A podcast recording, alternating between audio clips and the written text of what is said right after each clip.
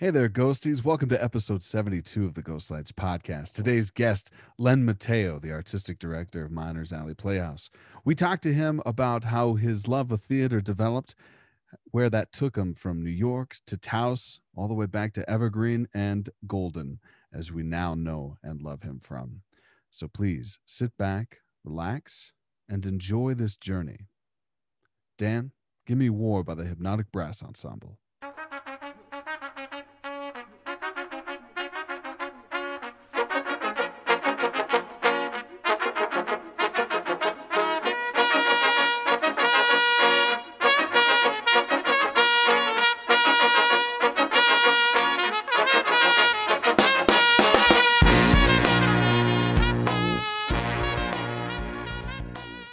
Ghosties. It's episode 72 of the Ghost Lights podcast, and it is your boy, Sam Gilstrap. I'm not the GOAT, but I do fit the description, and that's greatest of all time. I hope you're with me today. We have a great special guest that it honestly, folks, it's been a long time coming. He's uh he's meant the world to me a lot in my latter years of my career. The man is Len Mateo. Len Mateo, how the hell are you, sir? I'm doing good, man. And Yeah. honestly, the honor is totally mine, man. um, I am I am just so you've really made something of this podcast. It's it's um it's really amazing what you've done. Thank you. You know, I remember when you first started, I I listened to a couple of them. I'm, I'm gonna be I'm gonna be just brutally honest. I listened to a couple. I went, oh, that's cute. You know, Sam's having conversations with his tape player. You know what I Yep. mean? And Yep. and then I started listening to these. I'm like, dude, my man has a podcast. Yeah. Like you are a badass, Sam Gilstrap. Well, thank you very much. Congratulations for making something. I think that the well, obviously that our theater community loves and that we need, especially you know when when when there's so little theater going on. But Oh, thank you for just being a being a, a, a guy who never gives up and keeps going for it keeps getting better because it's it's fucking awesome, man. well, Great thank you, Len. I really appreciate it. That means a lot to me. I'll I'll definitely be uh I'll be the first to say that I think the the explosion, if you will, of what this podcast has become is is thanks in large part to my producer Dan Rib. Everyone on the God mic, say hi to Dan Rib. He's out there. Dan He's Ribb's a legend, man. Yeah, I, he's- am just like I'm just like looking at him going, is that Dan Rib? Yeah, it is. He's probably sipping whiskey and stretching on a yoga mat, you know, just just keeping it real real loose, real limber. He's available. Shout, shout out to uh, New Terrain Brewing Company, Atlantis Hazy Day IPA. Ooh, yeah, I got some Our- of that in my fridge. the uh, unofficial sponsor. Yeah, they are um they are right down the road from me in Golden. Oh, Man, I love that beer. Hail Atlantis. Yeah, they Mm. um have you been to the brewery? Oh, many a time, many a It is time. just a vibe, man. It's right next to the dog park. Yeah. And if you don't like dogs, don't go. But I Yeah. mean, it's but there's just dogs everywhere. And during the winter, when they, you can only have like five people gathering, we would just sit outside with heaters on, Yeah. drinking beer and chilling and, you know, making the most of a shitty situation. You know, it was, it was awesome. Yeah. I love that space. I Am I allowed to place curse on your podcast? Um, fucking yeah, you are. Yeah, you're allowed to cuss all you All want. right. Yeah, well, I mean, if it get, if it gets really blue, we'll when I do my intro later, I'll, cut it and like, ladies and gentlemen, this episode is rated blue. Keep the kids away. So you don't want to be blue by missing this. No, and if you do listen to this at work, make sure those headphones are on. That's right. That's right, especially around minute thirty, where we just start saying the f word over and over again for no reason. Oh, I know. I know. yeah, So easy. yeah. Well, but we, yeah, we could totally cuss. It's gonna be fine. I really wanted. I'm, I'm glad I got you on because I mean the NFL draft just ended, and you're like the first guest I could talk to Shit. about what the Broncos did. How do you feel about the Broncos draft? I don't, I, you know, I know you think I'm a big sports fan, but honestly, I'm a fake sports fan. Hey man, But I, I just will- know that you put it on. That's all. Oh, I do. And I love it. I know I, before I get into the draft, let me get it. I'll just get into the basic history of me in sports. Let's do it. Total doofus, didn't play sports. I joined the football team in high school for one year so I could get the jacket so that I could get laid. You know what I mean? And get, Yeah. you know, get a varsity football jacket. Mhm. Um, I was I was a I was a uh, defensive tackle, and honestly, I, I just just just stand there and block. I mean, that's all I did. You know what I mean? Yeah. That's all I did.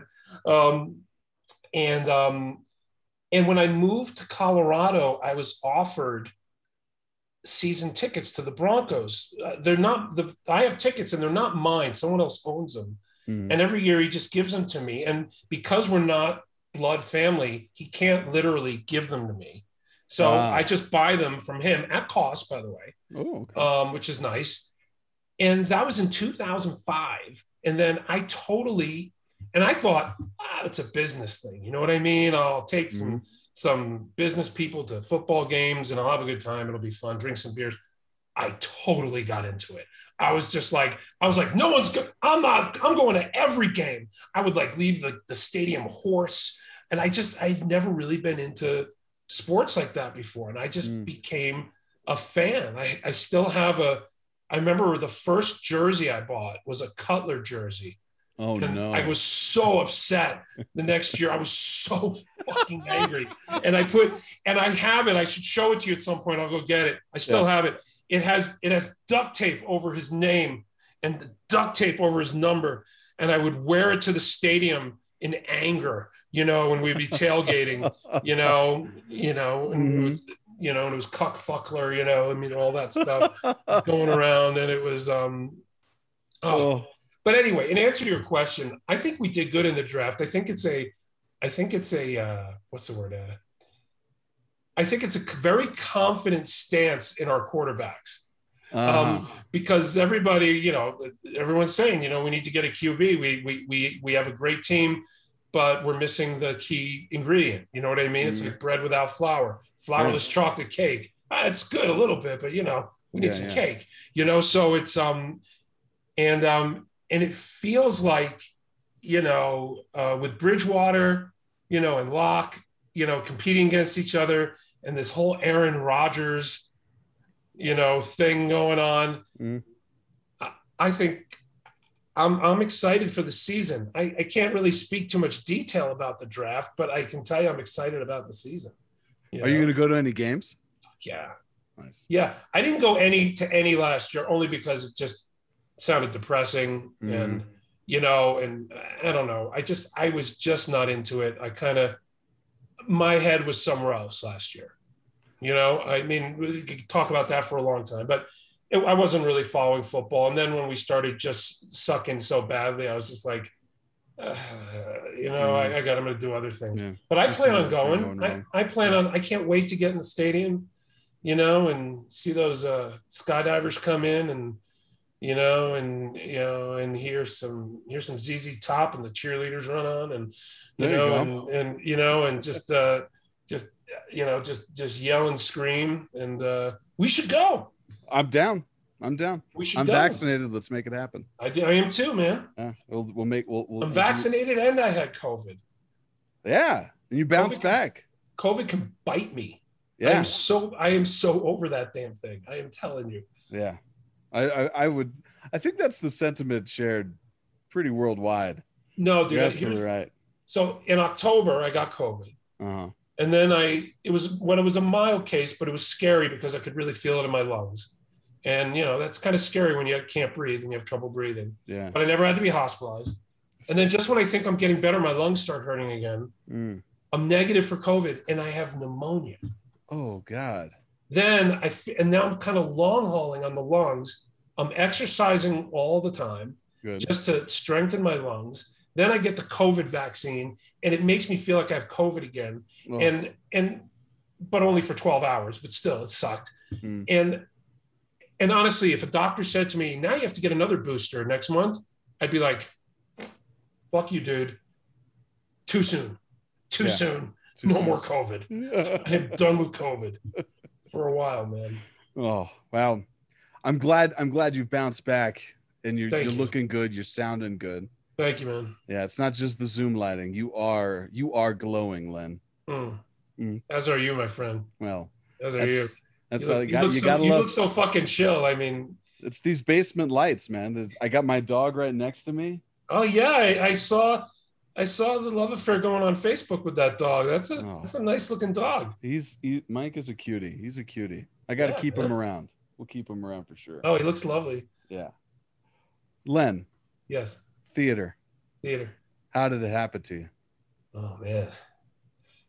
So I was uh um my as background, my father was a professional actor Mhm.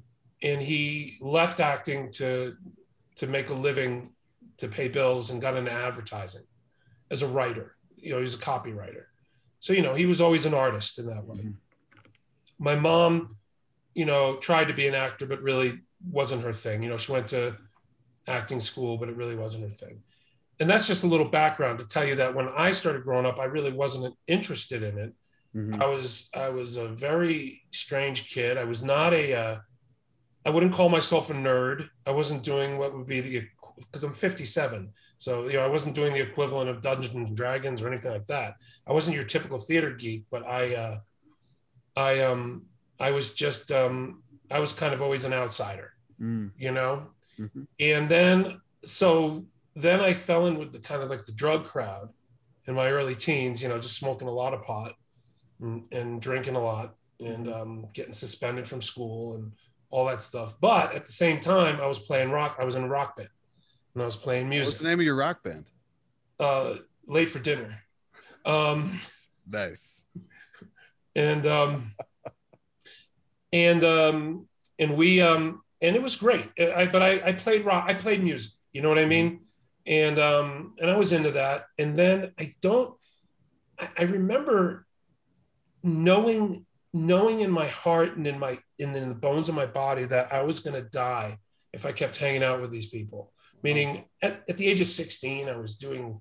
Uh, we called it free base. It's basically crack. You know, I was doing cocaine. I was doing a lot of drugs, and for some reason, I was told to audition for the theater, for the theater in high school. And this is Yeah. my junior year, and I auditioned for the show Sweet Charity, and I get the part of Big Daddy, which is Mhm. the preacher guy, and and then other small parts. Um, and I just took to it, you know. I just and so, but but what happened was now I was hanging out with a new friend group, Mm. so I had to ride this line between my burnout friends and the theater kids, which are theater kids, you know. They're a lot of them are like really geeky. They're none of them are like me. I'm kind of like this other side of the tracks kid who curses, Mhm. you know, and all these kids are, you know, like really good students, like, oh, you know, the theater kids, Mhm. you know, but I was hanging out with them and like, and I'm like, why do they get a lounge? You know, and I was like, what's going on here? You know? And, uh, and then the next, and then I did, I did a couple of small parts in Pippin. And then senior year, I played the lead in our high school play, which was I played Harold Hill in The Music Man Ah. and um and clearly theater was my thing. I mean i was kind of a star in my little high school you know? Mhm. and um and i was also hanging out with this whole new group of people so i decided to audition for theater schools. You know i had no i had no goal. My parents were like you should go to college. I'm like what am i going to study? I guess theater because that's what i do. Mhm. you know? Oh i remember i remember there was a i in one of my english classes one of the english teachers um, wanted us to do scenes from plays and i did a scene from the play mr roberts where i played um, uh, uh, the captain i can't, can't remember his name but it was the part that uh, um, uh, what was his name uh, humphrey bogart no anyway, uh, but I, I did that and it turned me on to theater. And that teacher was the one who made me get into drama. So, of Oh, course, it was a teacher, right? Yeah, right. Um, Absolutely. And the beauty of this, the whole time, my parents are kind of artsy people and they, they, they don't, they're, they're very recluse. They have hardly any friends. All they do for fun is go out to dinner at really nice restaurants and go to see shows on Broadway. I lived like 15 miles outside of Manhattan. Hmm. And they go to see shows on Broadway. So I start going with them to see hmm. stuff, to go to theater, and not, not just Broadway, but all of the great um, theaters, they were subscribers. So Playwrights Horizons, Manhattan Theater Club, Circle in the Square, Circle Rep, um, those were their subscriptions. And so um, I got to see some amazing theater when I was a kid Mhm. and and then of course into college and and all of that. So so theater kind of saved my life in the sense of it got me away from that crowd that was going to kill me. Mm. You know what I mean? It Yeah. gave me, and I realized that I was really good at it, and I wanted to be a star. I wanted to. Kevin Kline was one of my role models, you know, as an actor because Oh yeah. because he did everything. I mean, he was a great. He is a great stage actor. He's a great. He's a great musical theater artist. He's a great um, uh, Mhm. film actor, and you know, he's a great director. He's just he's Kevin Kline, You know, he's Yeah. he's kind of legendary. He was legendary for me. Um, but that's kind of how it started. Wow. Um, and uh, and then I, uh, you know, I went to college and pursued it there. Nice. Did you find the transition between friend groups difficult? Very. What Very- was? I- but I but I knew that I didn't want to. It's like it's like if you've ever smoked cigarettes before and then you stop smoking. Mhm. The smokers may be your friends, but you're not going to smoke. You know what I mean? You're Mhm. you might in the beginning a little bit because because you don't want to let them down and you want to be friends. But I I just switched friends group. I kind of I tried to like if I see them in the hallway, you know, I'd be like, hey, how's it going? You know, you know, but then it would be by and gone, you know. Mhm. And um yeah, so I mean I lived in a one of the, I lived in a neighborhood. I lived in a little town called Ardsley, New York, which is near Dobbs Ferry, Yonkers, that area. And and in my town there were there were basically two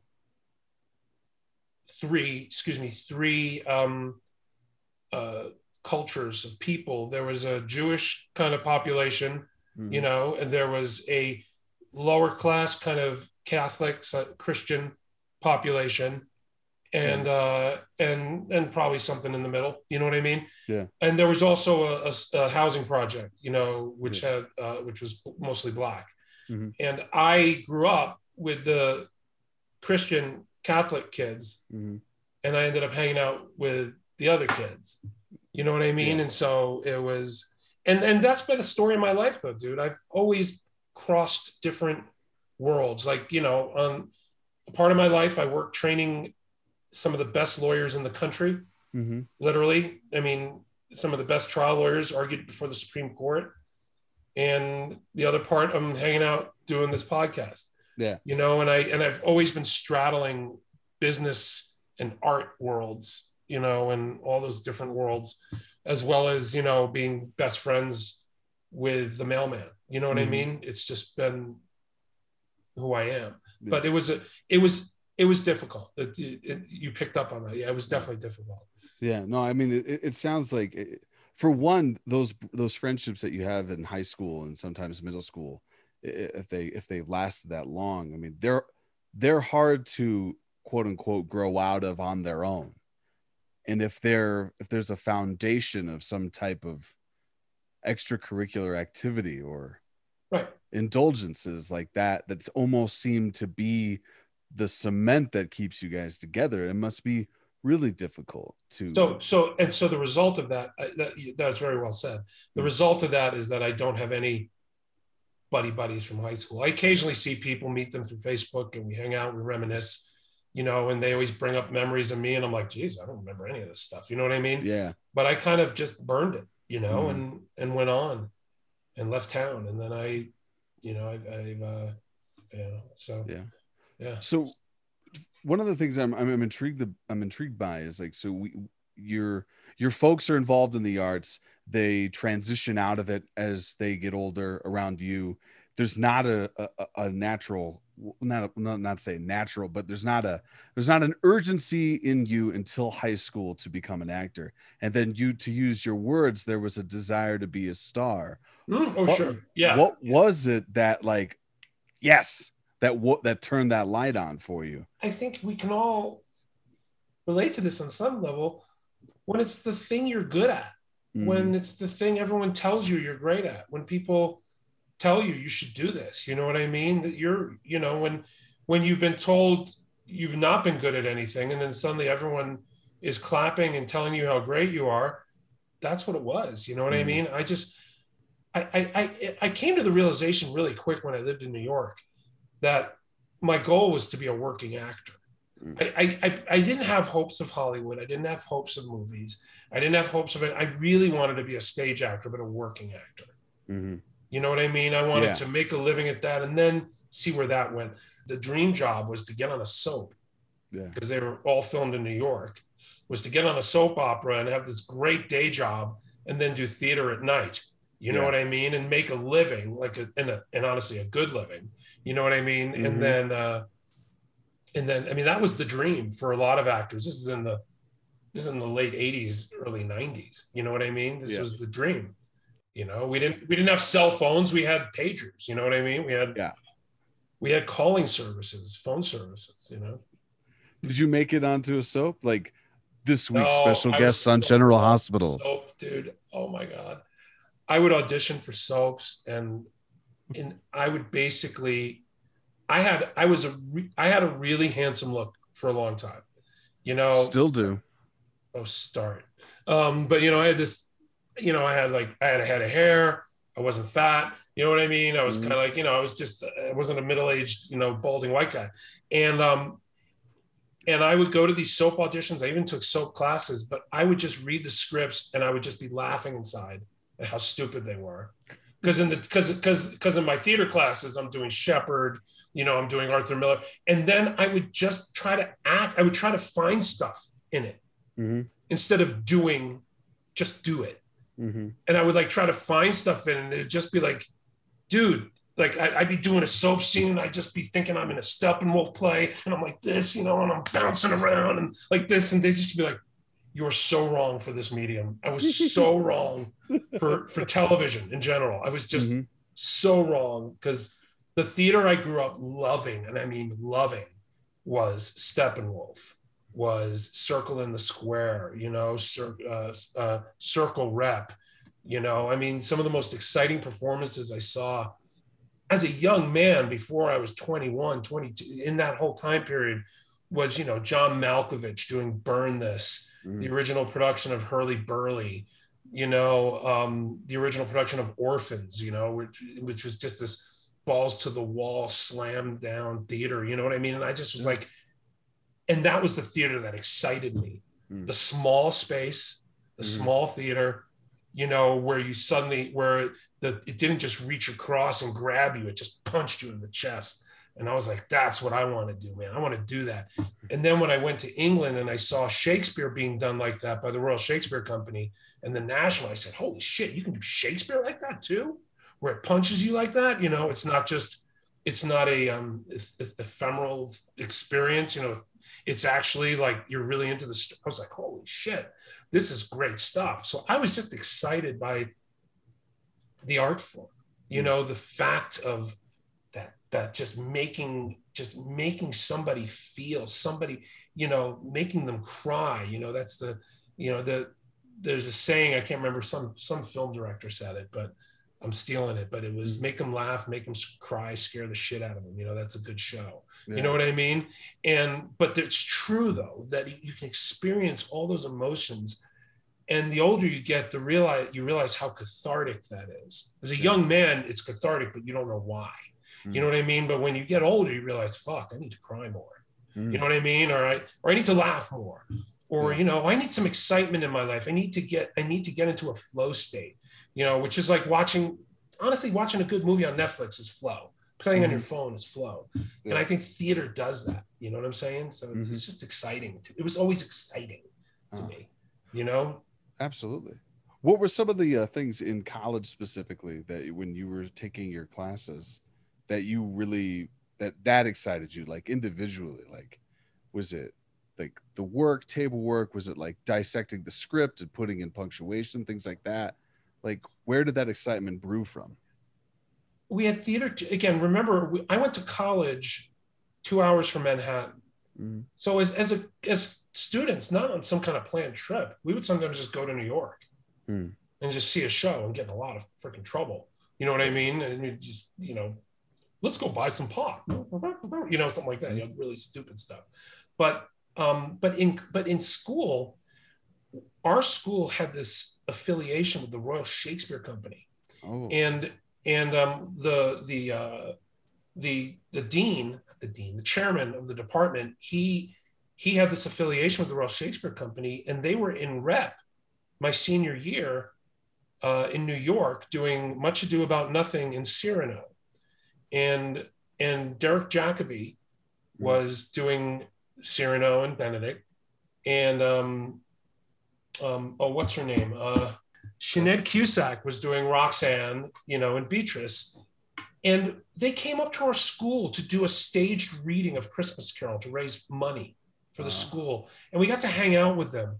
And then we got to do what turned out to be the first staged profession British pantomime because our because they brought it to our school and they helped us through it. So I just had I was just my blessing, the gift I was given without knowing I was getting this gift was I was constantly exposed to this great theater. I didn't learn I learned a lot in my class. I did acting class. It was never Mhm. about technique and experience till I started doing uh, acting slash directing stuff, which I talked about that guy Vivian Matalon. Mhm. But um, I uh, I was just seeing great theater, and you can't unsee it.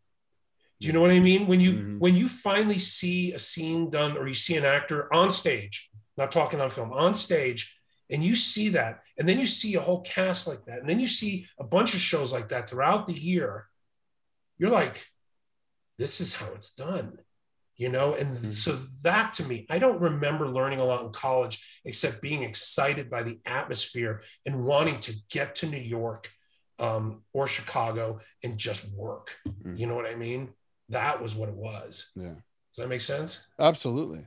So then how so then how did your your early professional careers get started? it went great on paper and then it just went down the tubes and then I, I met a woman got got married and then she convinced me to support the family and and i stopped acting. It, it, it, was actually i wouldn't have changed anything now that i look back on it. Yeah. but at the time i mean when i started i left college with an agent in new Mm. york.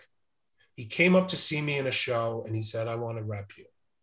And he was and he and and it's a really funny story. He uh, sent me so he but he was a manager slash agent. A lot of managers were also agents so they could submit they weren't just managing you they could also submit.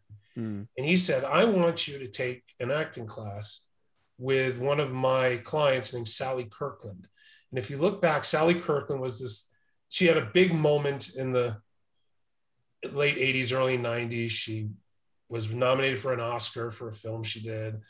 And you know she was it came and gone came and gone but you know she was but i went to her acting class and it was so fucking weird and so stupid that i walked out. Mhm. um no i mean she, she's on a she's on a god mic in a dance studio. First of all i thought that was weird. I'm like we can hear you. Mhm. you you know and and it was just and i remember i walked out and my manager got really mad at me that i embarrassed him. But my career went really well in the beginning. I got i got a i got a show that where that went to that went off broadway. So i got my equity card because i got in a show that where they said okay we're taking this off broadway if you're not equity you're going to have to be equity you need to join so i got contract that way so I got my card.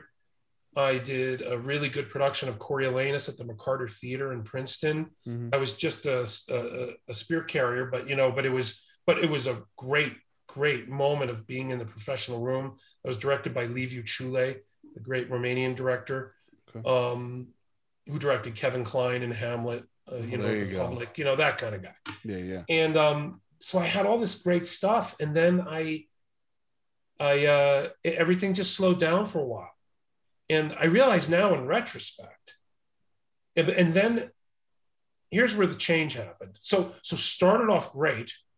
Mhm.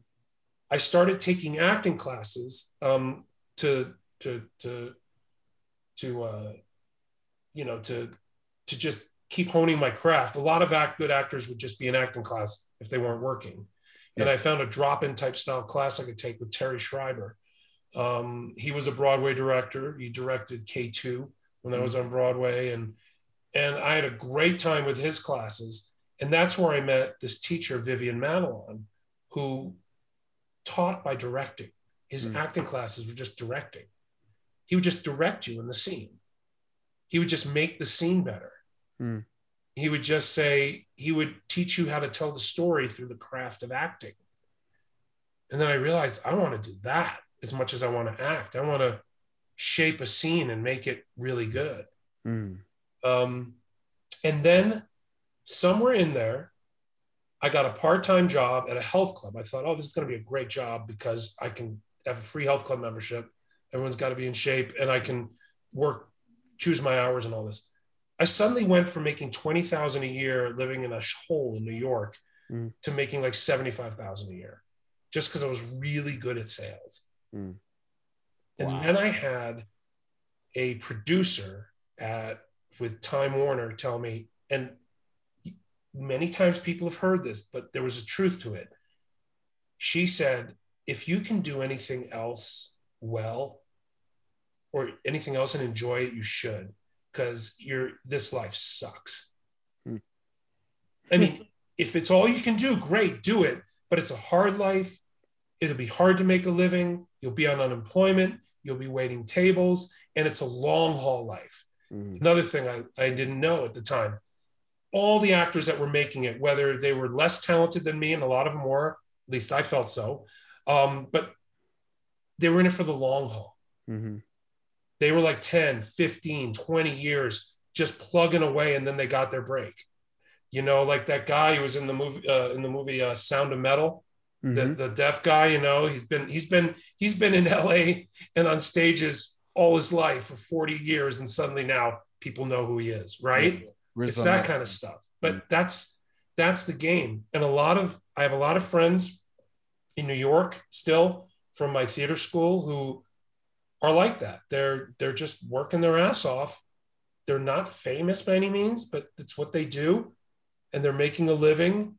The union is their life. You know what i mean? And and i guess i decided that i want to do that but i don't want to live that way. I i actually enjoyed this idea of making money. And never in a gauche way. Just, you know, I like the idea of supporting myself, having a nice apartment and Mhm. being able to get a car, you know? And so it just, so, you know, all these, again, me going into another world, you Mhm. know what I mean?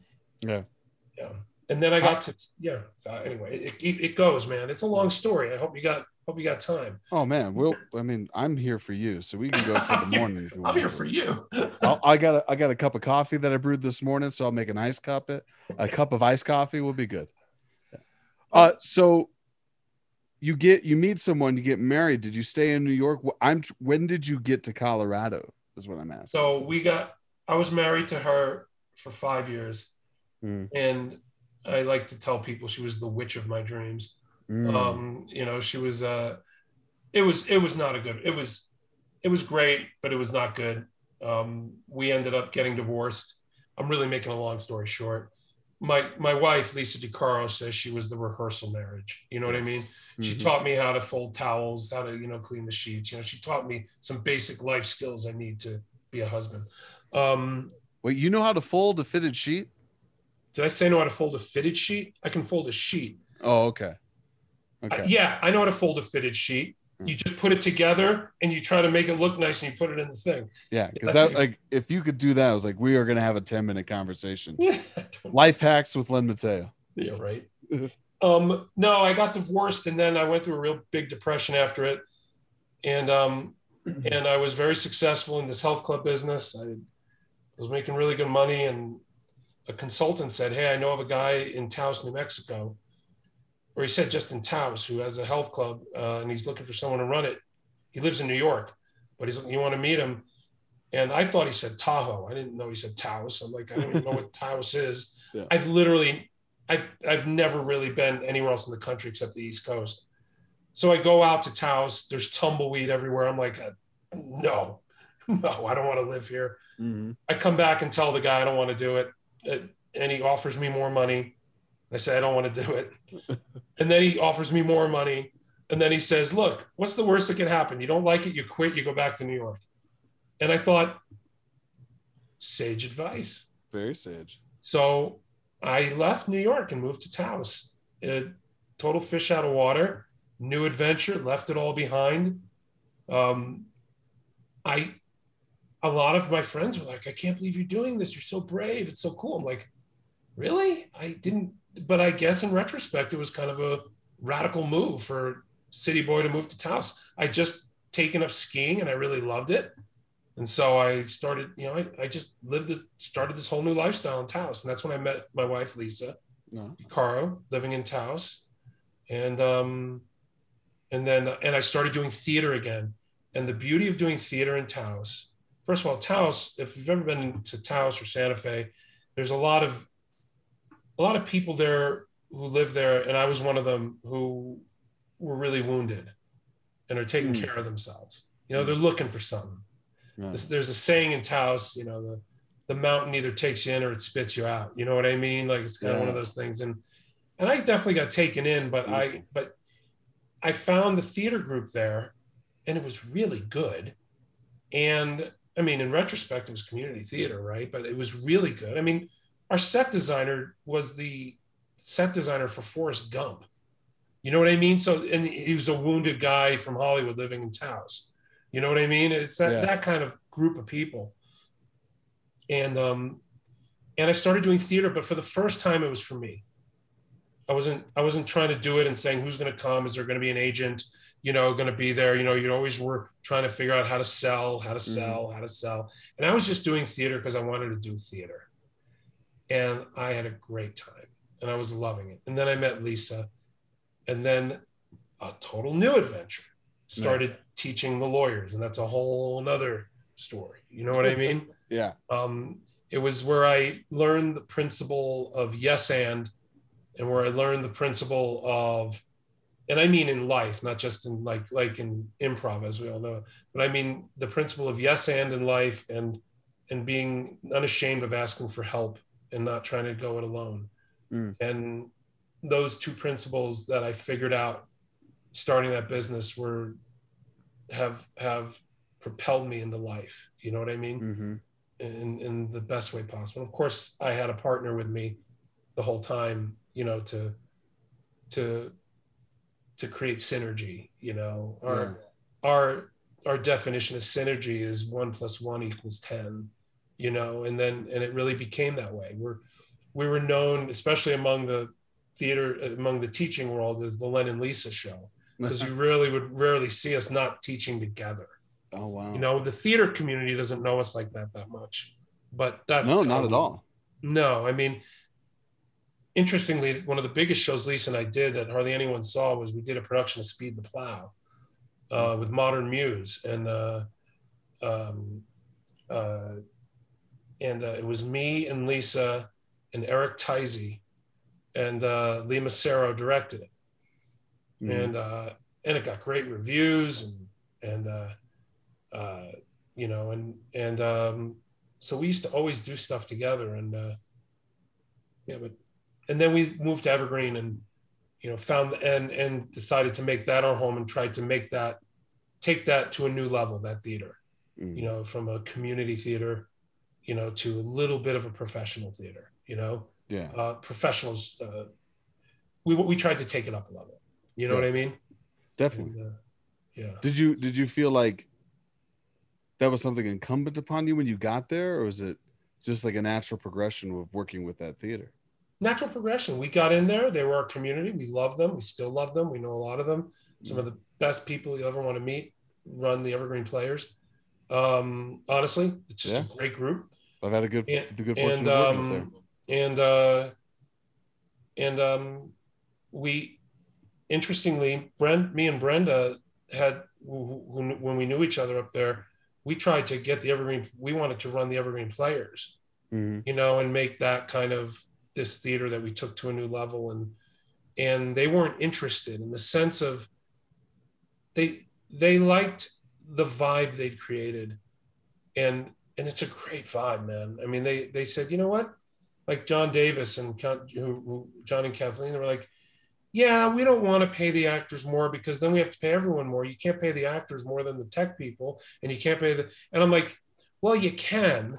You Mhm. know it's like any job you can have someone make it but but it was just kind of it was i was trying to get more professional actors to come up the hill. You know what i mean? I was trying to do all this stuff and then we realized that it, it wasn't going to happen you know Yeah. Um, but this isn't a. This, I, I hope no one reads this as a put down Mhm. uh, of the players because again they've done great work, but it, it wasn't the work I wanted to do.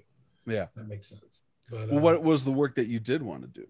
I wanted to run my own theater, and I wanted to. I I had from everything I just told you about Mhm. seeing all that great theater, about doing theater. I have, and I a very strong vision of what I think great theater is, Hmm. and what it looks like, and how to make it. I kind of know how to make it. I think, you know, I mean, there, you know, we have our ups and downs, but I think we consistently make really great theater at Miners Alley. Yeah. and and I there's there's almost a formula to it. You know what I mean? But I, I know how to do it What's that formula? the formula is first of all recognizing that theater is a writer's and an actor's medium Mhm. So as a director you got to get the fuck out of the way. Um, and let that and so you got to pick great scripts. It's about the script. And the actors are the primary tool of telling the story of that Mhm. script. Unlike film where the director is the primary tool of telling a lot of that story. You know what i mean? And and so that so a you need to pick great scripts and you need to pick a great director because the director will then pick the great actors cast them to do to tell the great stories. And the great director needs to know how to herald needs to know how to take that ship from point a to point z and tell that story. And the mm-hmm. other thing i always knew and this is from working with a lot of great actors. One of the, and you know this as well as i do some of the greatest actors you'll work with are some of the most egotistical crazy ass people you're ever going to meet Whoa, right? whoa, whoa, whoa. no wait yeah, no, keep I'm going, saying- keep going, keep going. what I'm saying is, and I am, look, I'm, I'm not, it's egotistical of me to say that, right? But my point is, but, but my point is, that's why they're such fucking great actors. hmm You know what I mean? They just put everything into it. But I realize that it's all about the audience. You know what I mean? We are essentially in the entertainment business. And I want to do it with the scripts I like and all that, but it's all about the audience having a theater experience. hmm And a lot of theater makers are making theater for themselves or they're making theater for their group.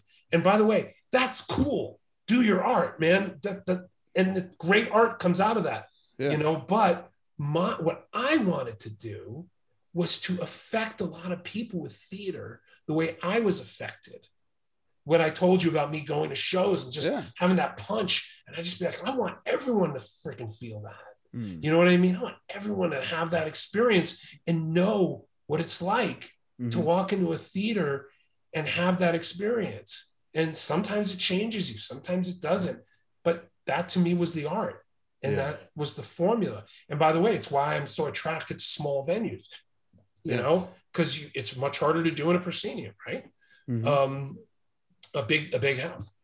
Um, but that to me is the is the real kind of formula is is is is is letting is is is is shaping the way the actors tell the story the way the playwright meant the story to be told does that make sense Mhm. Absolutely. that to me is the key so there's a real kind of art of it feels like conducting emotional conducting meaning like Ah, you're like you're like as a director you're you're watching the scene and you see the and you want the audience to go from here to to really sad to now i'm a little afraid to oh my god what's going to happen in the scene? Blackout intermission shit. You know but you want to drive them there. And the good Yeah. script it'll be there. Mhm. but you as a director have to know that's what you're doing as opposed to saying actors you guys figure it out yeah. they're going to do a great damn job acting. You know what I mean? But Mhm. sometimes you need the shaping, and you, well, honestly, you need the collaboration. You need to, you need, you need that synergy, like I told you about with me and Lisa, Yeah. Yeah. where you're the actor is bringing stuff. I'm bringing stuff. The other actor's bringing stuff. You know, maybe even the set designer's bringing stuff. You know what I mean? And suddenly that scene becomes so much bigger than it could ever be if it was just two actors Absolutely. you know and that's and and but with that leadership at the helm to make sure that that playwright's story is being told Hmm. you know what i mean because again it's the writer's medium Mhm. You know, Totally. to me anyway. No, I, I I I love what you're saying. that was a there. tangent, but you know, No, no, no. That's exactly where I was hoping that Yeah. that portion of the conversation would go. You talked about a director letting go and getting, or rather, getting out of the way of the the actors and the playwright. How Mhm. does that look to you? To me, it's here's how I approach a scene. Here's how I Mhm. approach working on a scene, and this is how it looks. I have an exact idea, usually, usually, not all the time, but most of the time, of how that scene's going to play. Because I literally, as good directors, do I play every part in my head. I've played every part. I know every part. I've scored every part as if I was acting every part. Okay. And I have an idea of how that scene is supposed to look and how I want the audience to feel. And then I start making the blocking work to that end, meaning that the blocking is also dri- that the acting is driving the blocking, the blocking is driving the acting. But then I let the actors figure it out. Okay. And if they and and if they can't, we do that with table work. Yeah. We do that with blocking and working. But and if they can't, I have an answer, but I want them to find the answer Mm. themselves. And the beauty is 25% of the time, which is a lot, they have a better answer than I had. Ah. But the point is I had an answer going in. Okay. Does that make sense? Oh yeah. But but they had a but so so the collaboration so so I've been told I've actually asked select people who I knew would tell me the truth. I said, "What's my reputation as a director Mhm. in town?" And they said, "Well, people say you're an actor's director." And I said, meaning I can speak the language of actors and I let them work. I let them figure stuff out. Yeah. I let them find the stuff as opposed to, no, do it this way. No, do it this way. If they're really going to do it their way and they can't understand my way, I say, A, maybe my, my way's wrong. Mm. Or B, maybe I got to figure out how to make their way work. Yeah. You know what I mean? Yeah. Because I cast them. You know what I mean? Mhm. I'm not, you know, I want to, I want to make this work. Um, As- Aside from acknowledging that theater is a, an actor's medium, and a writer's an r- actors and writers medium, what inside you helps steer you away from being a spoon feeding director? well unfortunately i think i sometimes am a spoon feeding director and i i i i don't I, I hope i'm not. I try i make a real effort not to be. So maybe i'm good at that not doing it but unfortunately i think i have a habit of i i, I can go there very easily. Okay. meaning because as i said i have the answer in my head. I know what i'm looking for.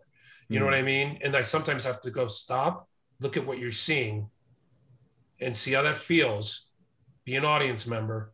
Is that working actually that might work a little better than what i was thinking you know maybe maybe there's something i'm missing in this scene let's explore that a little bit you know what i mean but so sometimes i have to get out of my own way Mhm. but your question was what stops me from being a Or like where in your experience as an act- actor beforehand, because I'm assuming that's where it came from. Did you cultivate this idea of how you were going to direct? Oh, I can tell you exactly. I I think I'm a good actor. I'm not a great actor. I'm a good actor. I'm competent. I get the scene. I'm a, I think I'm a good scene partner. You know what I mean? I, I you know I'm a Yeah. good actor. Yeah. But I'm in my head too much. It's Mm. it's my it's my curse. I'm in my head too much. Um, maybe now that I've been meditating for three years every day, maybe I won't be in my head as much. I don't know. Maybe it'll be worse. I have no idea. Yeah. But I um, but I always knew how the scene should go. Now, directing myself in my head, it's the worst goddamn thing in the world in so many ways. I mean, you got to on some level, you got to in your mind, in your imagination, make a choice and figure it out. I get it. It's not, it's not like it's, you can't not do anything. Mhm. But at the same time, it was getting in my way, but it was also my strength that I had a very strong visual, a vision of what this scene should sound like and look like. Yeah. Now, I might not have been executing it as well as a as an actor, but I, I had it. So that's what made me want to direct more because I knew, well, I'm a really good teacher. I knew because I'd been doing that professionally. I said, maybe if I can just teach people the vision I have in my head, I think the show is going to be great because here's my ego. I, I know, I know what this show fucking should be. Yeah. Right. Yeah. And I said, so, but now if I can somehow communicate that vision to the audience and the actors, you know, I'm going to do it. So, Nice. you know, Very that's- cool. yeah. Yeah. Owning a theater in Golden, what were some of the challenges you faced providing like selecting programming, I guess? Like you wanted to you wanted to set your own palette, but I'm wondering if there was pushback from the community ever. Interestingly, there was pushback from Brenda when we started.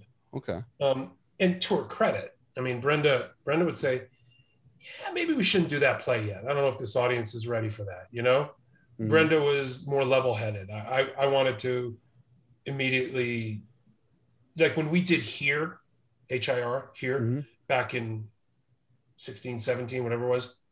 Um, I guess it was 16. Um, that was a big deal. You know what I mean? To do that kind of show.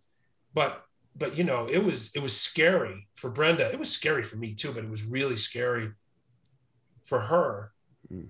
Um, but I, I've always had this belief, and I've been wrong in the past, which is my own judgment, but this belief that if the script is good enough, that it'll transcend all that stuff. Okay. Like for instance, when we did Fun Home, Yeah.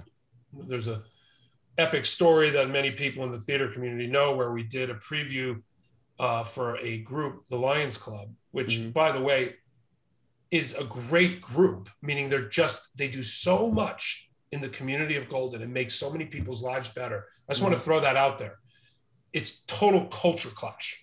Okay, we did a preview for this group, and the whole idea, the story of Fun Home, you know, of two girls, young girls falling in love, just they couldn't take it. A bunch of them just walked out during the preview. And then the Lion Club, to, the, to their credit, sent us a, notes and flowers saying we're mm-hmm. really sorry for some of our members being, you know, we we don't we we you know, although we may not, some of us may not have liked the show, that was just bad behavior.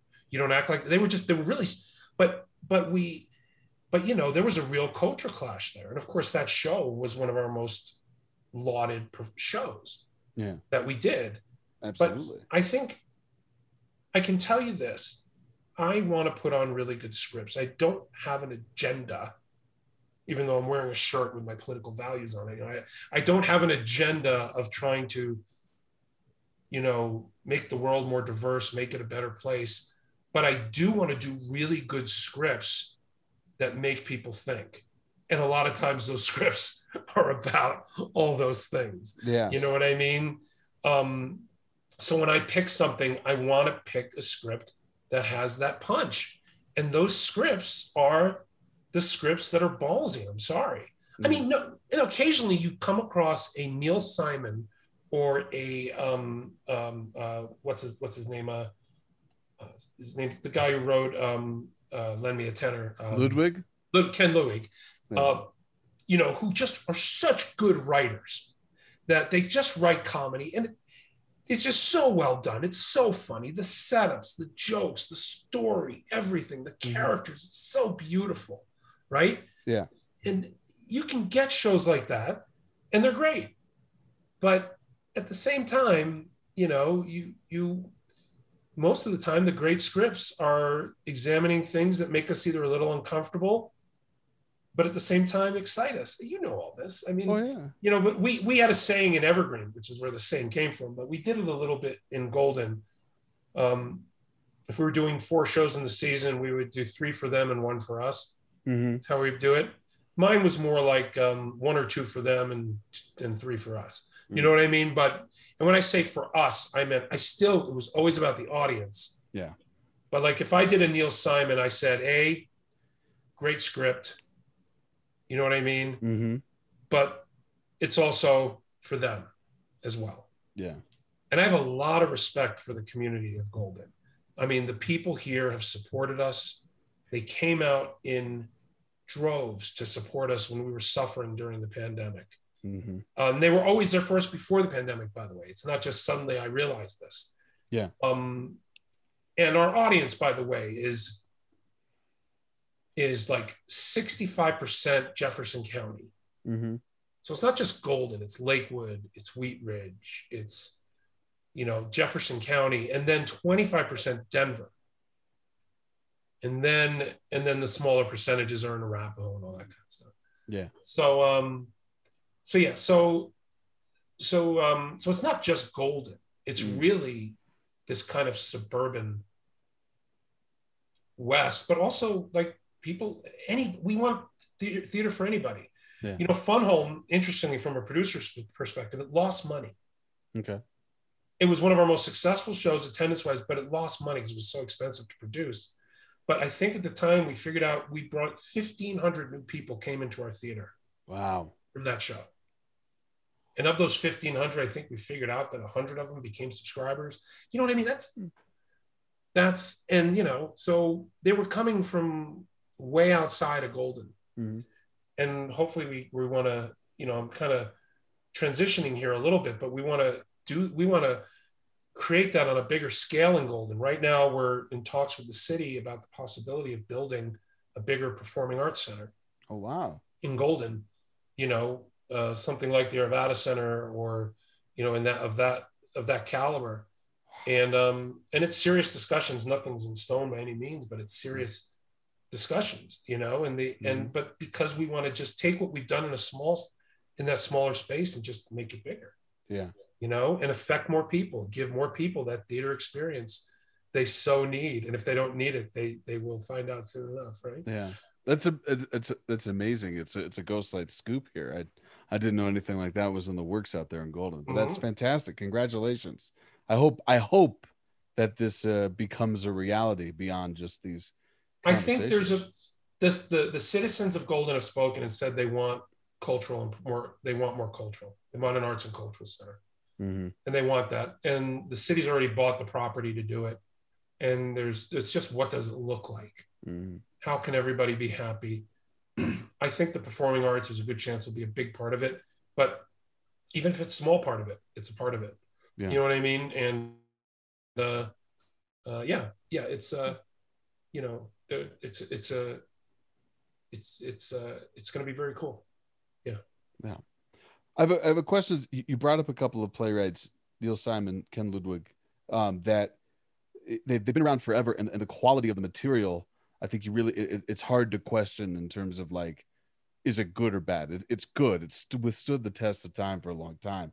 But do you do you see do you see a place for them as in a traditional casting world for for some of them? Yeah, I do, but I, I think you have to go non-traditional. You just have to Mm. do it.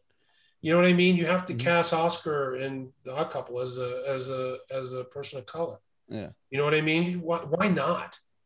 You know what I mean? Unless it's literally in the script where he talks about, you know, the the, the if it's if it's it's if it's an integral part of the script that you don't Mhm. want to change because the play is somehow about race or you know something like that. That's different, I guess. But I think anything can be that way. And honestly, when we talk about diversity, say at Miners Alley, you Mhm. know, yeah, it's pretty, you know, we have a pretty white audience and it's and it's an older white audience not what not it's been more diverse over the last three years i can tell you that but yeah. But overall it's still majority is is what i just said Mhm. but so so what we've tried to do if you look back over the last three years is present plays where we have diverse casts as much as possible Yeah. right Yeah. so so like um i mean Your Posner play. Um, uh, aaron posner played uh, fairfield Yeah. um we were gonna do um we were gonna do uh, once on this island in 2020 and that had nine people of color in that cast. Yeah. you know what i mean? Hmm um our current uh season right now john moore's play has um an asian actor a uh, uh, a black actress um uh, a woman and a man right?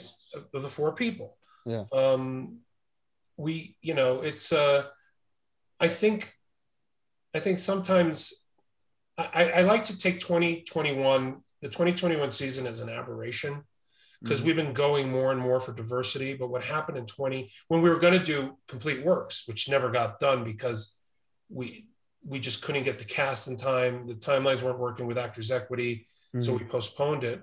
But we in that we were going to have a person of color, a woman.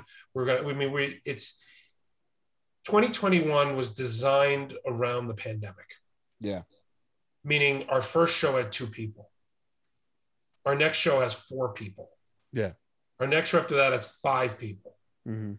And then we have 12 people. Yeah. And they were all local playwrights. So we wouldn't, you know, go broke paying all these rights, you know, and all this stuff. Mhm. So, um, so I, I, I, I don't want the greater theater community to judge us by our 2021 season, uh, but even though I think it's going to be relatively diverse, honestly, you know. It sounds like you're, there's an effort being made there. Oh my god! Oh my god! Yes, I, I, I don't believe in traditional casting. I, I want the best actor in the room. Mhm.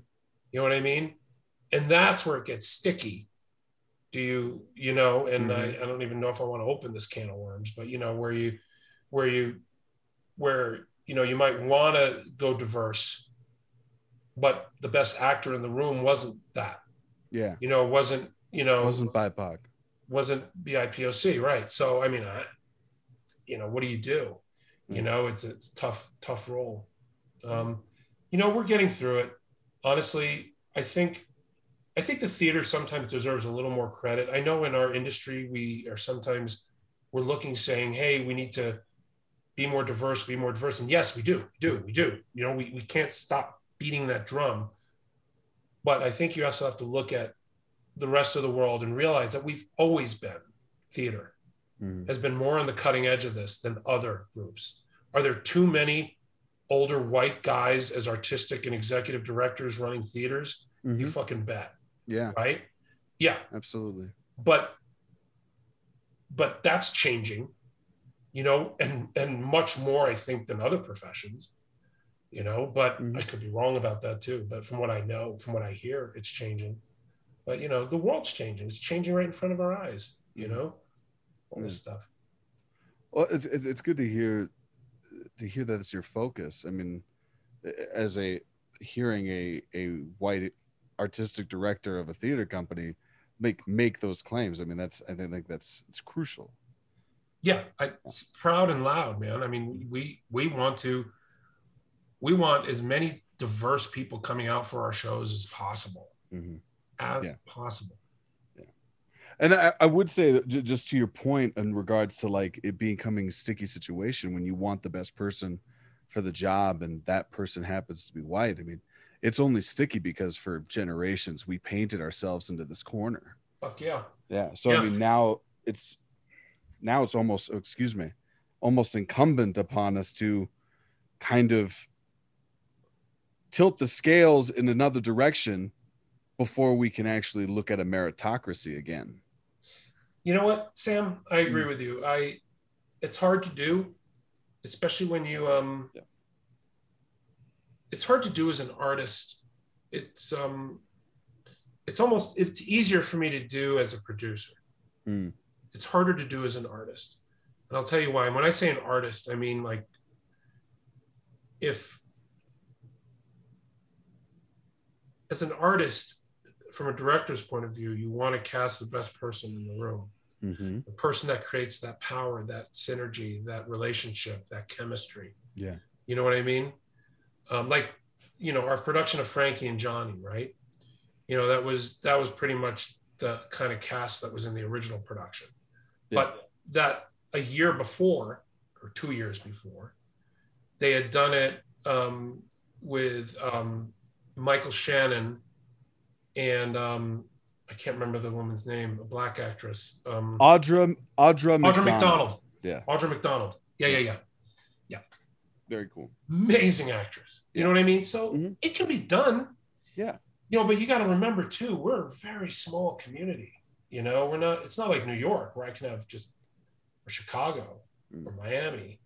You know, where I can just have the pick of the litter of every actor that I want of every race, creed, and color. They're all amazing. Mm. It's not you- like that out here. Do you feel that the net can be cast wider if different pieces, different voices are accentuated? Like if you shifted, I mean, and, and I'm not necessarily like, I don't want this to sound like, hey, Len, I'm going to put the onus on you to change theater for the better. I'm not, I'm not doing that. But it's like, do you feel like the net, we could see more BIPOC actors become available if we're picking BIPOC scripts? Sure. Yeah. Yeah. I mean, there's there's a bunch of BIPOC scripts that I actually want to do Mm. 2022. It's But- amazing. It's great. but-. Again, this is where this is where me being in this role might might not be as good as having a BIPOC person in this role. My role as artistic director picking the Possibly. scripts. yeah. I read a lot, I, and I, I'm paying attention to what's going on. Mm-hmm. But you know, I need to like the script. You know what I mean? For me, Absolutely. you know what I'm saying?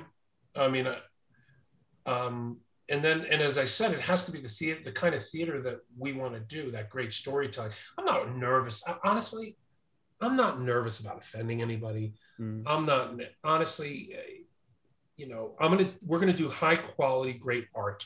Mhm. I'm not just going to have somebody on stage cursing or being naked or saying controversial stuff for the sake of being controversial. I'm not, you know, we're not doing that. So I'm not worried about the work. Does that make sense? Oh yeah. I'm more worried. I, I just want to find those great scripts. Mhm. You know, Fairfield was a great script uh, Yeah. by a white guy, but still, you know what I mean? It was a great Mhm. script. Um, Dominique Morisseau, you know, is an amazing playwright. You know, Mm-hmm. I'd love to do some of her work. You know what I'm saying? Uh, So there's just there's great scripts out there, but well, and, and I think we, I mean, and and all will, I won't belabor the subject too much, but I think you no, no, also it's good let- to talk about it. yeah but you but you oh. also but you you hit on you hit on something that i think is which i think is going to be indicative of a lot of theaters at this particular time is just like we are going to we are going to adjust our programming because we're coming out of the pandemic. We're starting with smaller casts. We're going to go with people that are probably available in non-equity you know or if it, if we do have an equity contract we can shove that in there or whatever and then work our way back up and once we've got our our full breadth of options back and available to us in 2022 which is what fingers crossed we're hoping for expecting maybe I expect then I, I can't not expect it. Gotta gotta look to the best. Deal with shit as it comes down the pike. Mhm. well that's i'm so thankful for you going down that road with me you showed i mean i'm i'm really touched that you would that you'd be shared share so much that you have shared with me today Oh, dude. and I, I have a I'm an open book. You know what I mean? Mhm. I can be guarded sometimes, sure, but you know, I'm, but I, I, I, because I really don't. My, my, my fear in all of this, especially when we talk about diversity, Mhm. is being misunderstood. Yeah. Is and it's it's it's it's. I'm not angry about it. You know what I learned?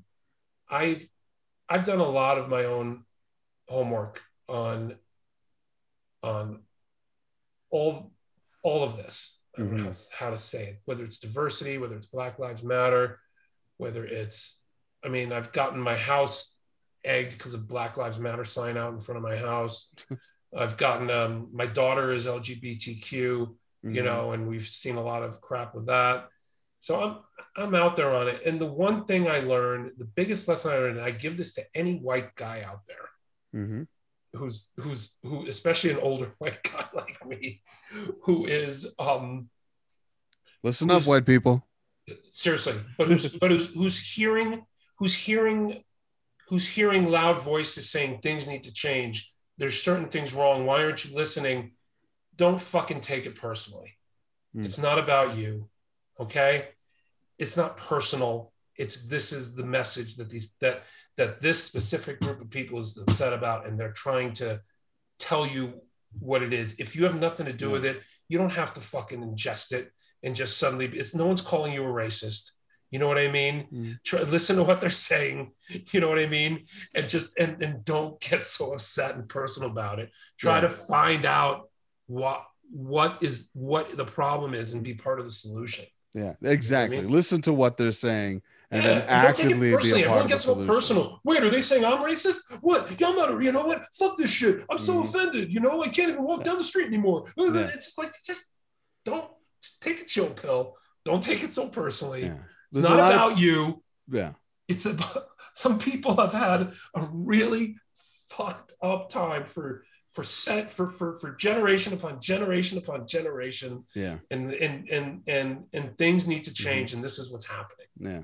You Mm-hmm. and the only reason why they're taking it personally is because they acknowledge at some level that they have been a part of the problem. yeah i've taken it personally before Yeah. and then i've Yeah. realized well i didn't I, you know first of all What am I I, know doing? I'm a good person. I know Mhm. I'm not trying to hurt anybody. So I say to myself, okay, hear the criticism, listen, move forward.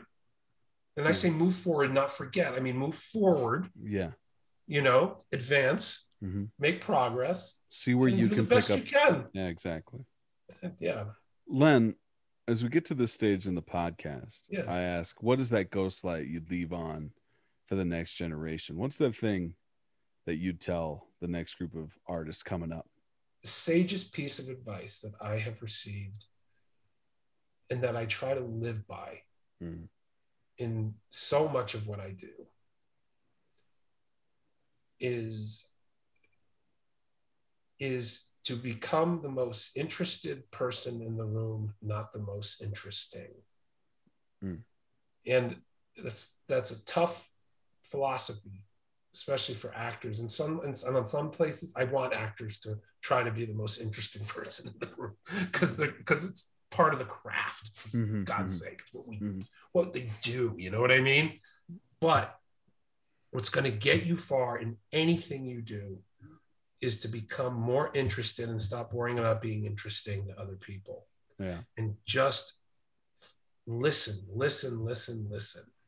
You know, the seven habits of highly effective people, habit five says, um, uh, listen, uh, uh, don't listen with the intent to reply.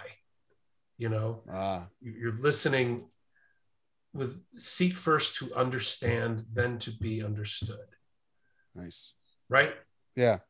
That's that's that's a mindset. That's how you look at the world, hmm right? So if I listen to you tell me about, you know, listening to BIPOC voices, Mhm. I'm not sitting there going, you know, oh, okay, well, clearly he doesn't understand me and all the work I've done for this. You know, he should understand. I'm not taking it personally, right? All that stuff. Yeah. I just want to hear what I can do and what I can do better and have the conversation and try to make it better. You know what I mean? Absolutely. So that's my advice is is to is to really be a good listener and also we have a limited amount of time on this earth. Um, what is it from uh, Hamilton where the, the words are why does he write like he's running out of time? You know what I mean? hmm You know, like or why does he work like he's running out of time? I think is the word the words in the song. Yeah. But you know, we are running out of time. You Yeah. know, but so you know, you just gotta so don't take it for granted. Beautiful. Yeah. Ah, Len, thank you so much for joining us for episode 72 Thank you. of the Ghost Thank you. podcast. This Thank has been you. And Sam, thank you for Yeah. doing what you're doing. Ah. I look forward to listening as much as, as as soon as you put one out, I'm gonna listen to it. So well. that's what I- am looking forward to, man. That is that is great advice to some of my ghosties out there. Subscribe today. Yeah. Tell you your gotta- friends. This is how the podcasting thing works, by the way. Subscribe. Yeah. And then and then post a review. And then and then things can really start happening for this podcast. So that's what you gotta do. Give me some five star likes. Tell your friends, ladies and gentlemen. Do it especially on iTunes. yes. Okay. Yeah. They still they still hold a lot of sway. The numbers the numbers on my Podbean um, website do support iTunes is my number one contributor to our downloads. Anyway, enough about the business of the podcast. Thank you again, Len. I really appreciate you being on. Thank you, Sam. it was a very honest and real conversation and and i and i learned some things i hope i hope you had a great time and with that dan do the damn thing